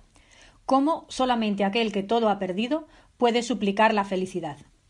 Si un hombre ofreciera a cambio del amor toda la riqueza de su casa, y cómo no nos avergonzamos. Pues allí estábamos cenando juntos el ingeniero Imbar y yo, discutiendo la situación del país. El hermano mayor de Esti estaba fuera, empleado en la construcción de un kibutz Bet Shean, mientras que su madre debía de haber cenado ya para cuando llegamos. Puso ante nosotros, en una fuente de madera, rebanadas de un pan peculiar, muy negro y de sabor fuerte, junto con queso árabe, muy salado, y trocitos de ajo. Yo tenía hambre. Después comimos rábanos enteros, rojos por fuera y blancos y jugosos por dentro. También grandes hojas de lechuga. Bebimos leche de cabra templada. En nuestra casa, es decir, en la casa que fue la mía, me daban por la noche un huevo revuelto con tomate y pepino o pescado cocido y después yogur y cacao. Mi padre y mi madre cenaban lo mismo, solo que luego tomaban té en vez de cacao. La señora Imbar recogió los platos y los vasos y fue luego a la cocina a preparar la comida del día siguiente. Ahora dejaremos a los hombres solos para que hablen de sus cosas, dijo. El ingeniero Imbar se quitó los zapatos y posó los pies en un pequeño escabel. Encendió cuidadosamente su pipa y dijo Sí, muy bien. Y yo apreté los dedos en torno al sacapuntas que tenía en el bolsillo y dije Muchas gracias y después intercambiamos opiniones sobre asuntos de política. Él en su sillón, yo en el sofá. La luz provenía de una lámpara en forma de farola situada sobre una columna de cobre, que estaba en una esquina, junto a la mesa de escritorio, entre una pared cubierta de libros y mapas y otra llena de pipas y otros recuerdos. También había un globo terráqueo enorme sobre un pedestal. Al menor roce de un dedo podría ponerse a girar, pensé. Apenas podía apartar de él la vista. Durante todo este tiempo, Esti estuvo en el baño. Solo se oía a veces el ruido del correr del agua tras de la puerta cerrada al final del pasillo, y a veces también la voz de Esti que cantaba una de las populares canciones de Susana Damari. La Biblia, dijo el ingeniero Imbar por entre su nube de humo. La Biblia, desde luego, sin duda. La Biblia nos promete la tierra entera, pero la Biblia fue escrita en una época, mientras que nosotros vivimos en otra muy diferente. ¿Y qué? Grité cortésmente enfurecido. No hay diferencia. Quizá los árabes se, llamaba, se llamasen jebuseos o camaneos en aquellos días, y los ingleses fueran los filisteos. ¿Y qué? Nuestros enemigos pueden cambiar de máscaras, pero siguen persiguiéndonos de la misma manera. Todas nuestras festividades lo prueban, los mismos enemigos, las mismas guerras, siempre igual, sin parar, sin darnos respiro. El ingeniero Imbar no tenía prisa por responder empuñó la pipa y se rascó la nuca con la embocadura, y después, como si encontrase difícil la respuesta, se puso a recoger cada migaja y cada hebra de tabaco y las colocó una por una en el cenicero. Cuando hubo completado la operación, elevó la voz y llamó Esther. Ya va siendo hora de que arribes a puerto y veas quién te está esperando aquí. Sí, una visita, una sorpresa. No, no voy a decirte quién es. Ven a tierra firme y lo verás con tus propios ojos. Sí, los árabes y los ingleses, ciertamente. Cananeos y filisteos desde el mismo día en que nacieron. Una idea harto intrigante, solo que tendrás que intentar convencerles para que vean las cosas del mismo modo.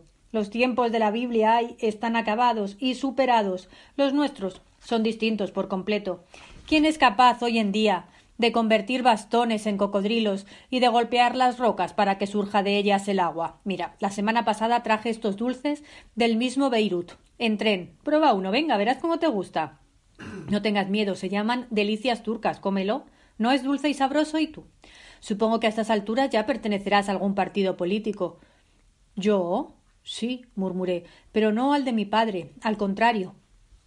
Mm, de manera que respaldas por completo las actuaciones de la resistencia y rechazas de plano cualquier posibilidad de compromiso, expuso el ingeniero Imbar sin entonación interrogativa alguna. Muy bien, entonces somos de mentalidades diferentes. Por cierto, que tu cartera con todos tus libros y cuadernos la tienes en casa. Vaya pena. Mañana tendrás que ir a clase con Esti, pero sin tu cartera. Esther, ¿es que te has ahogado? A lo mejor te hace falta que te echemos un salvavidas o algo similar. ¿Puedo tomar otro pedazo, por favor? Pregunté educadamente, y sin esperar respuesta me acerqué la bandeja de delicias turcas. En verdad que era delicioso, por mucho que provinieran de la ciudad de Beirut. Era magnífico estar allí sentado, tras las persianas entrecerradas y entre los muros repletos de libros y mapas, y aquella otra pared llena de pipas y recuerdos, inmerso en una conversación franca, de hombre a hombre, con el ingeniero Imbar. Parecía milagroso que el ingeniero Imbar no me regañase ni me ridiculizara, no me despreciase, sino que meramente puntualizara. Entonces somos de mentalidades distintas. ¿Cómo me gustó esa expresión? Somos de mentalidades distintas y quise al padre de Esti casi tanto como la quería a ella, solo que de distinta manera. Tal vez le quisiera incluso más. Empezó a parecerme factible abrirle mi corazón y confesarle con qué malas artes le había mentido, hacer de la vergüenza y la desgracia de aquel día lo de quien hace de tripas corazón y no ocultarle siquiera hacia dónde viajaba y qué caminos pretendía tomar. Pero justo en ese momento, por fin, apareció Esti. Casi de inmediato deploré semejante interrupción en nuestra charla entre hombres. No llevaba el pelo recogido en trenzas, por el contrario, su melena rubia, recién lavada, aún caliente y húmeda, casi humeante, se le desparramaba sobre los hombros. Y llevaba un pijama estampado de elefantes, de elefantes grandes y pequeños y de distintos colores. En los pies llevaba las zapatillas de su madre que le quedaban demasiado grandes. Al entrar me echó un rápido vistazo y se fue derecha hacia su padre.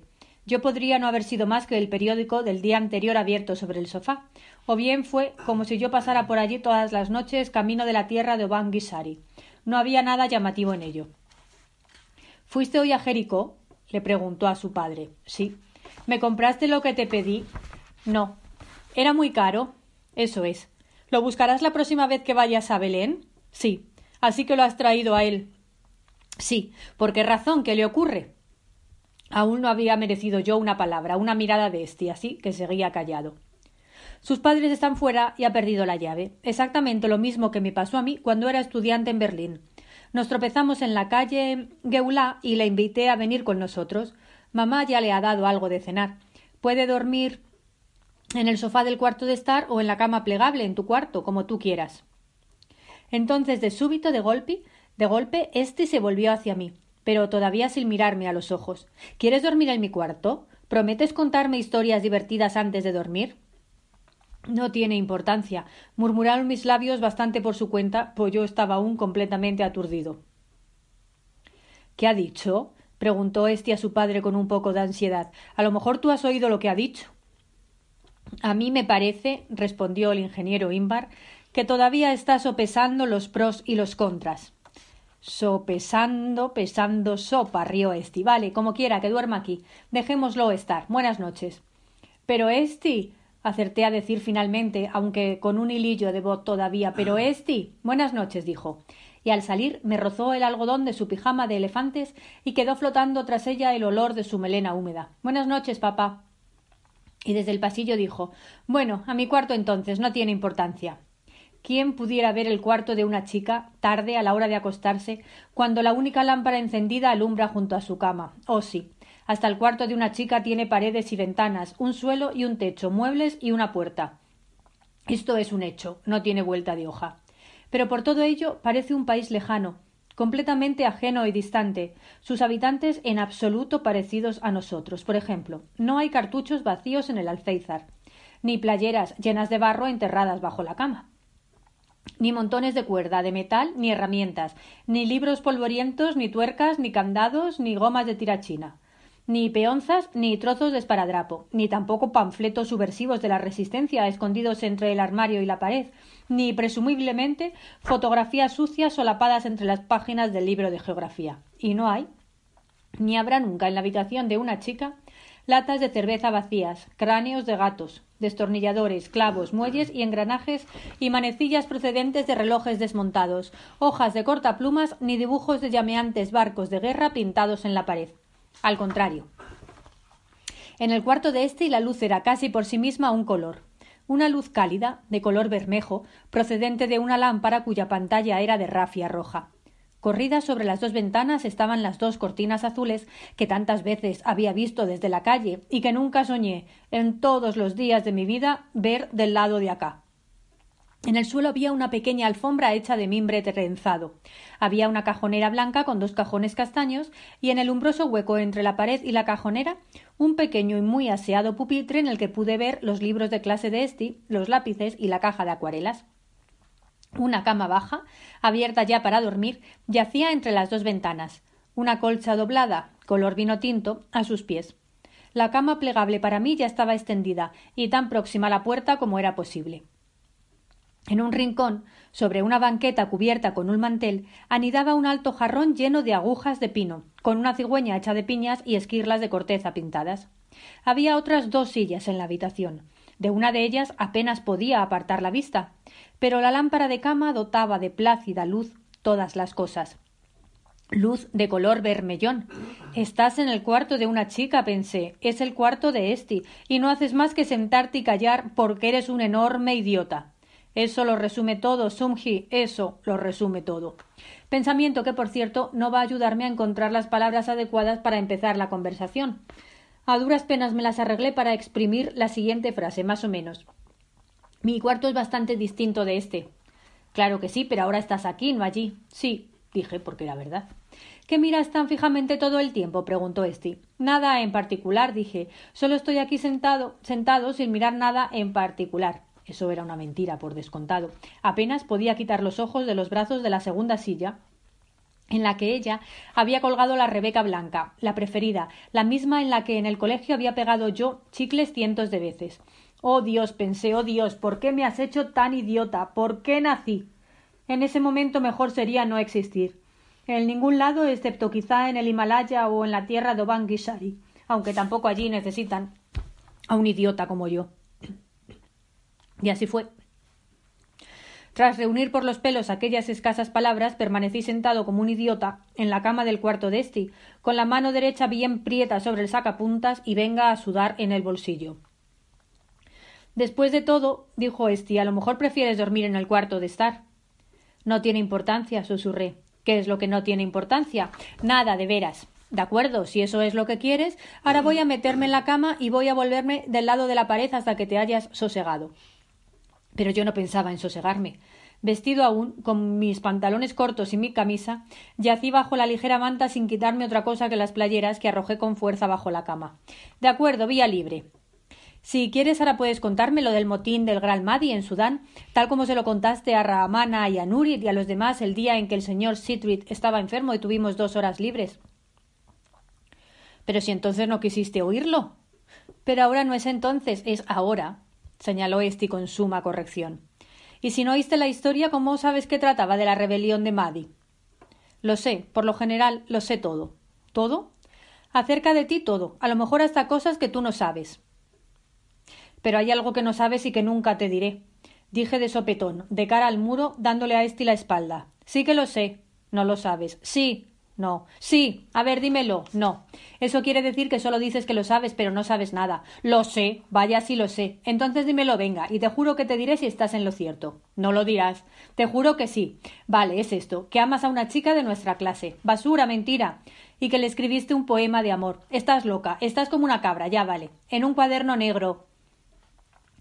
Robaré un termómetro del cuarto del botiquín, decidí en ese instante. Lo romperé, y en el recreo de las diez dejaré que salga el mercurio y se mezcle un poco en el cacao de Aldo y otro poco en el de Goel Germansky, de manera que mueran en el acto. Y también en el de Bar Koiva y en el de Eli y en el de Tarzán Van Berger. Que mueran todos de una vez, de una vez por todas. Este repitió. En un pequeño cuaderno negro, poemas de amor y también poemas acerca de cómo huirías con esa chica al Himalaya o a algún lugar de África, no me acuerdo del nombre. Cállate, Esti, o te estrangulo aquí y ahora mismo, ya está bien. ¿Es que ya no la quieres? Pero si todo es mentira, Esti, mentiras inventadas por esos cabronazos. Yo no amo a ninguna chica. Bien, dijo Esti, y apagó la lámpara. De acuerdo, si así lo prefieres. Ahora a dormir. Yo tampoco te quiero. Y más tarde, mientras la luz de la calle se deslizaba por las rendijas de la persiana y cubría la habitación de rayas, dibujadas sobre la mesa y las sillas, sobre la cajonera y el suelo, sobre la propia Esti y su pijama de elefantes, tendida al otro extremo de la alfombra de mimbre, hablamos un poco más. En un susurro, confesé prácticamente todo.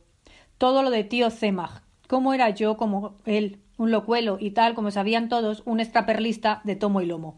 Todo lo concerniente a mis sentimientos a la hora de ponerme en pie y abandonarlo todo para ir en busca del manantial del río Zambeze en la tierra de Obanguisari acerca de cómo abandonaría todo, la casa, el barrio, la ciudad, y cómo en un solo día me las había arreglado para perder la bicicleta, el tren eléctrico, el perro y mi propio hogar. Cómo me había quedado sin nada, excepto el sacapuntas que encontré. Hasta tarde, hasta muy tarde, tal vez hasta las once, estuvo, estuve susurrándole cosas a Esti y ella me escuchó sin rechistar. Pero entonces, cuando se hizo el silencio, cuando hube acabado mi historia, ella dijo muy de repente Bien, ahora dame ese sacapuntas. ¿El sacapuntas? ¿Por qué he de dártelo? No importa, dámelo. Aquí lo tienes. ¿Me quieres ahora? No, y estate callado. Entonces, ¿por qué me estás tocando la rodilla? ¿Quieres estarte callado de una vez o qué? ¿Por qué tienes siempre que decir cosas y armar jaleo? No digas una palabra más. De acuerdo, pero me sentí obligado a añadir. Esti, este dijo Ya vale, ni una palabra más. Ahora voy a dormir al sofá del cuarto de estar. No digas nada y no digas nada tampoco mañana. Buenas noches. Y de todas formas, no existe un lugar tal como la tierra de Obanguisari. Pero de todas formas es maravilloso que hayas inventado un lugar para nosotros dos solos. Adiós, hasta mañana. Durante seis semanas, este y yo fuimos amigos. Todos aquellos días fueron azules y cálidos, y las noches fueron azules y oscuras. Era verano por completo, profundamente en Jerusalén, mientras nos amamos uno al otro, Esti y yo. Hacia el final del año escolar, nuestro amor continuaba intacto, y también un poco después, durante las vacaciones de verano. Qué motes nos pusieron en clase, qué historias contaban, qué cómico lo encontraban. Pero, pero durante todo el tiempo en que nos amamos uno al otro, nada nos preocupaba. Entonces terminó nuestra amistad y rompimos. No diré a cuenta de qué. ¿No he escrito ya en el prólogo cómo se empeña en pasar el tiempo y cómo cambia el mundo entero? De hecho, esto me lleva al final de mi historia. Puedo contarlo en una sola frase. Cómo me dieron una vez una bici y la cambié por un tren. Cómo, por el contrario, me quedé con un perro. Cómo encontré un sacapuntas en vez del perro. Y cómo lo di como prenda de amor. Y ni siquiera esto es la verdad porque el amor estuvo allí todo el tiempo, antes de desprenderme del sacapuntas, antes de que empezaran todos estos intercambios. ¿Por qué cesó el amor? Esa no es más que una pregunta, pero hay otras muchas que podría hacer si quisiera. ¿Por qué pasó aquel verano y el verano siguiente? Y el otro verano y el otro y el otro. ¿Por qué cayó enfermo el ingeniero Imbar? ¿Por qué todo cambia? ¿Y por qué? Ahora que estamos puestos en hacer preguntas, ¿por qué? Ahora que he crecido, estoy todavía aquí, y no entre las montañas del Himalaya, ni en la tierra de Obanguisari. Bien, pero es que hay tantísimas preguntas, y entre ellas algunas tan difíciles de responder. En fin, en lo que a mí respecta, he llegado al final de mi historia, así que si hay alguien que pueda proporcionarnos las respuestas, dejémosle que se ponga en pie y nos las diga. Epílogo. Bien está lo que bien acaba. Que también puede pasarse por alto. Lo escribí solamente porque es lo que se espera. A medianoche, o quizás justo pasada la medianoche, madre y padre llegaron a la casa de la familia Imbar. Parecían pálidos y asustados. Padre había, había, estado buscándome desde las nueve y media. Primero había ido a preguntar por mí a casa de tía Edna en el barrio de Yegia Capaim y después había regresado a nuestro barrio y preguntó con iguales resultados en casa de Bar Coiba y en la de Eli Weingarten. A las diez y cuarto había llegado la de Goel Germansky. Habían sacado de la cama a Goel y le habían interrogado a conciencia, pese a lo cual dijo no saber nada, por lo cual se habían despertado las sospechas de padre. Examinó de cerca a Goel brevemente por sí mismo y durante ese examen el, el, agitadísimo Goel juró varias veces que el perro le pertenecía y que tenía incluso el permiso del ayuntamiento para probarlo. Padre le había despachado diciéndole uno de estos días vamos a tener otra charla tú y yo. Y continuó su búsqueda a través de la vecindad. Pero fue a eso de la medianoche cuando supo por la señorita, por la señora Soskin, que estuve un buen rato sentado en los escalones de la tienda del señor Bialig, lloriqueando casi, y que media hora después la señora Soskin había echado por casualidad un vistazo por entre las rendijas de su persiana, y que aún me vio allí, y que entonces de repente el ingeniero Imbar había aparecido y se había llevado consigo al niño con palabras amables y promesas. Con la cara muy blanca y la voz muy baja y tranquila, padre dijo Así que al fin aquí está nuestra joya. Dormido sin desvestirse el chiflado.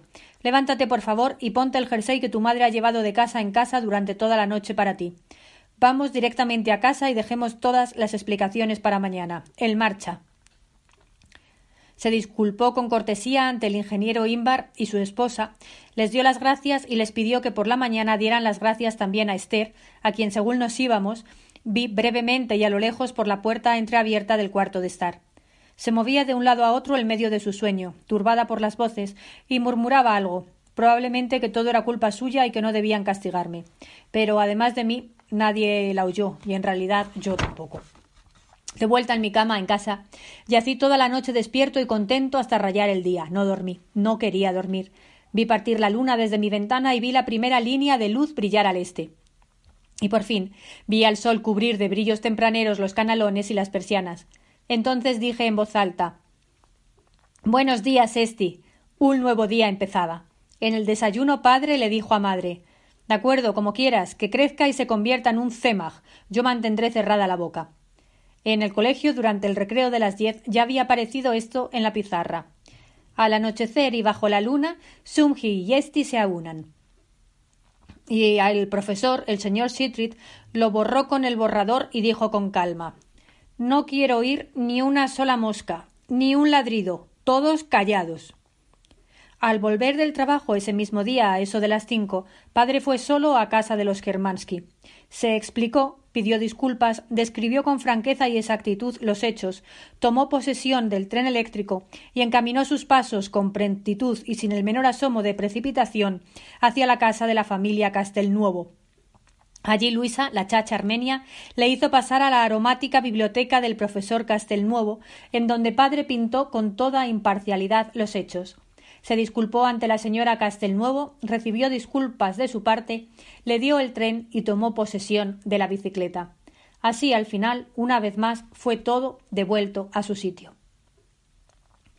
La propia bicicleta, por supuesto, fue confiscada y cerrada en la bodega durante tres meses pero ya he escrito cómo para el final del verano todo había cambiado, cómo nada permaneció tal como estaba, cómo acaecieron otros asuntos, pero estos, tal vez, pertenecen a otra historia. Fin de la bicicleta de Sunji.